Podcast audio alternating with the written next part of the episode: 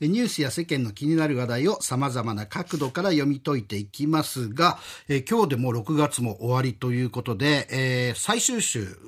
月のね、最後の週は、えー、ガタナガさんにはこの歌詞がすごいということで、いろんな歌詞を分析していただいてるんですけれども、はい、えー、今月行ったコンサートで聴いた歌ということでお聞きしておりますが、どんな曲なんでしょうか？ガタナガさんおはようございます。おはようございます。はい、おはようございます。はい、そうなんです。うん、6月3日、えー、東京有明アリーナ、あの土曜の夜に妻と2人で出かけたのは、はい、えー、小田和正さんのコンサートでした。はい、はい。えー、私、オフコース当時からあチケットが手に入るときは必ず行ってまして、えー、今回は2018年8月の武道館以来5年ぶりでした、うん、はい、あのコロナ明けでマスク着用ではありましたけれども、声出しが解禁されててですね、はい、もう会場はもう歌声喫茶状態で、大合唱でした、うん、はい。で、そんなお年には見えないんですけど、小田さんももう、はい、75なんですね。ですよね。はい。それで今年も北北海道から南は熊本まで9都市、計18回のツアーをこなすという、まあ、それだけですごいんですが、うん、歌は今も作った当時の原曲キーです。はい。小田さんはオリジナルに近い感じでファンの方が聞きたいわけだから、その期待は裏切りたくないと。まあ、ただでさえ高いキーですから、年齢を考えるともう、これはほぼ奇跡ですね。いやいやで、一方で、あの、キーを下げなきゃ歌えなくなったら、潔く身を引くのがいいかなとも話してらっしゃるので、正直それはあと何年後なのだろうと考えてしまいました。はい。はい、ごめんなさい。前置きが長くなりましたけれども、うん、えー、ではそのコンサートでお客さんが涙していた2曲と、はい、私自身がうるっときた1曲を今日はご紹介します。まずはこの歌です。はい、えー、君住む街へ、えー、1988年、オフコース解散の前の年のリリースで、うん、え後に小田さんがセルフカバーして、おそらくこちらで聴いた方の方が多いと思います。うん、はい、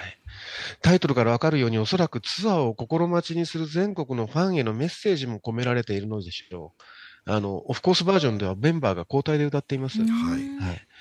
い。その歌詞は全てが絶望の淵にある人への諦めないでというメッセージで、うん、じゃあ何を諦めないでと言っているかというと、自分をだと私は思います。はい。フレーズの冒頭は全て、そんなに自分を責めないで、その手で望みを捨てないで、君の弱さは恥じないで、えー、とですね、繰り返し繰り返し呼びかけて、うんで、その手で心を閉じないでの後に、小田さんが叫ぶように歌うのが、その命が尽きるまでです。つまり、生きてっていう願いですよね。はい、そしてその願いの代わりに小田さんが差し出すのは、歌い続ける繰り返し、君がまたその顔を上げるまでという言葉と、それから何度も繰り返される、君住む街まで飛んでいくよ、一人と思わないでいつでもっていう言葉です。はい。はい。日本中で、この歌に救われた人たちが一体どれくらいいるんだろうと、うあの、コンサートで涙する人たちを見ながら、きっとこの人たちもそうなんだろうなと私までジーンときました。はい。はい。じゃあ次の曲は、うん、えー、これです。はい。えー、確かなこと。これ2005年に発売された小田さん23枚目のシングルで、生命保険会社の CM ソングとしても有名ですよね。はい。はい。今住む町へが不特定多数というか、まあ、広く今辛い思いをしている誰かに向けられた曲であるのに対して、うん、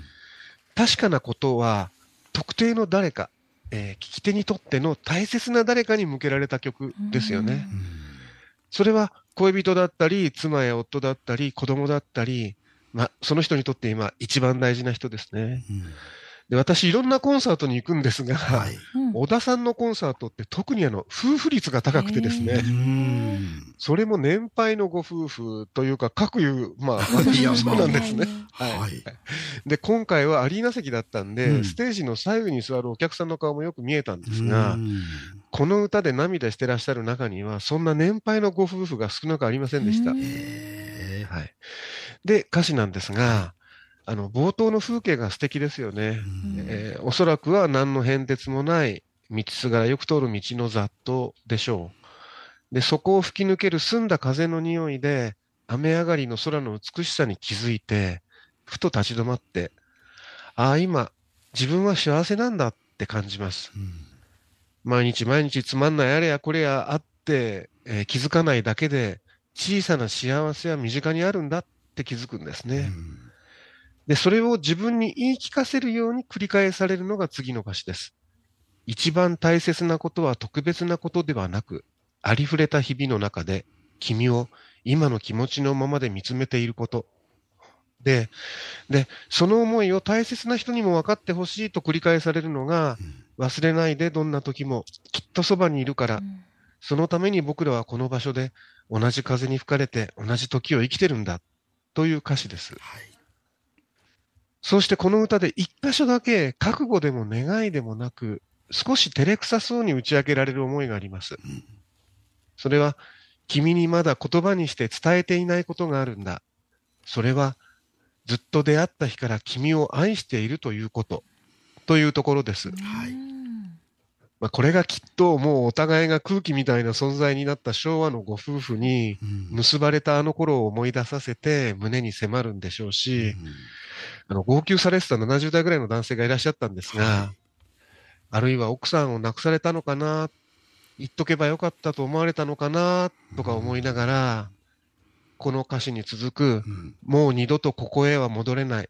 でもそれを悲しいと決して思わないでっていう歌詞を聞いてました。うん、はい。はい。なんか、えー、泣いてるお客さん多かったです、本当。いやもうこれ、今聞きながら泣きそうになっちゃいますね、これね。はい。えー、それでは最後、私が今回一番胸に染みたこの曲です。はい。えー、生まれくる子供たちのために、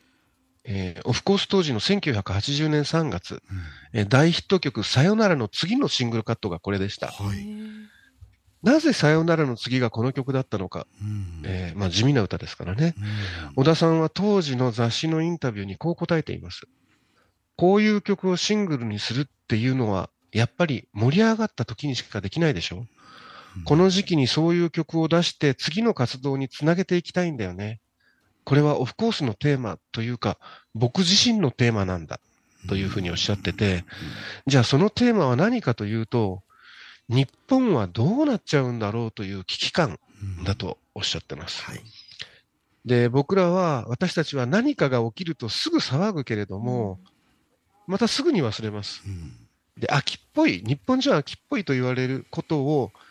小田さんは自分自身でも意識しているべきだと思うんだ。うん、そんな意味で出したかったと、40年前におっしゃってるんですね。はいはい。でも40年以上前の言葉ですけれども、そのその後のね、バブル経済と崩壊とか格差の拡大とか、まあ、急速な少子化、それから戦争ができる国への転換とか、まあ、まさに今そうですけど、防衛費の増大とか、いろんなことを考えるとですね、ある意味予言的とも言えるようなですね、形成の言葉だなと思います。ですね。で、歌詞はあの、ストレートなメッセージなので、えー、ぜひ読んでいただければと思います。はい、伝わるはずです。ただ、あえて一つだけ解説するとすればですね、メロディーのない生まれくる子供たちのために何を語ろうという語りの後、小田さんが言葉を強めて歌う、君を愛する人を守りたまえ、大きく手を広げて子供たちを抱きたまえ、一人また一人、友は集まるだろう。一人また一人、一人また一人。という歌詞は、大切な誰かを守るために、おかしいことはおかしいという、その思いはきっとみんなに伝わるはずだというふうに私には聞こえます。そうして、私が不覚にもですね、コンサートで涙ぐんでしまったのは、この歌を聴くうちにですね、脳裏にウクライナのあの戦火と、うん、えー、傷ついて泣いている子供たちの姿が浮かんだからで、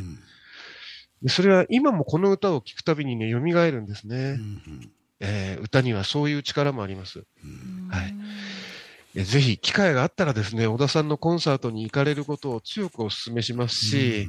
えー、よければ、よろしければ今日でもですね、あ大切な方と、この3曲を、えー、聞いてみていただけないかと思います。きっとその大切な方のかけがえのなさを、えー、改めて感じられるんじゃないかなと、えー、そういうふうに思います。ね、だからやっぱり、いや、あの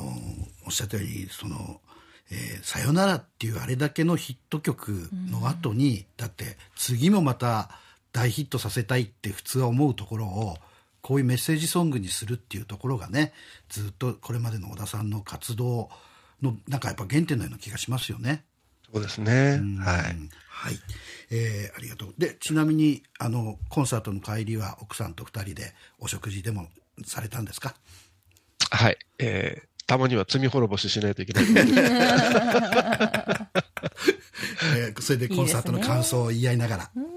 はい。えー、まあ、あの、三十何年、あの、ほとんどそういうことがなかったので、うん、今、え、後で泣かないように後悔しないように、あの70代のおおじさんの目を見ながら、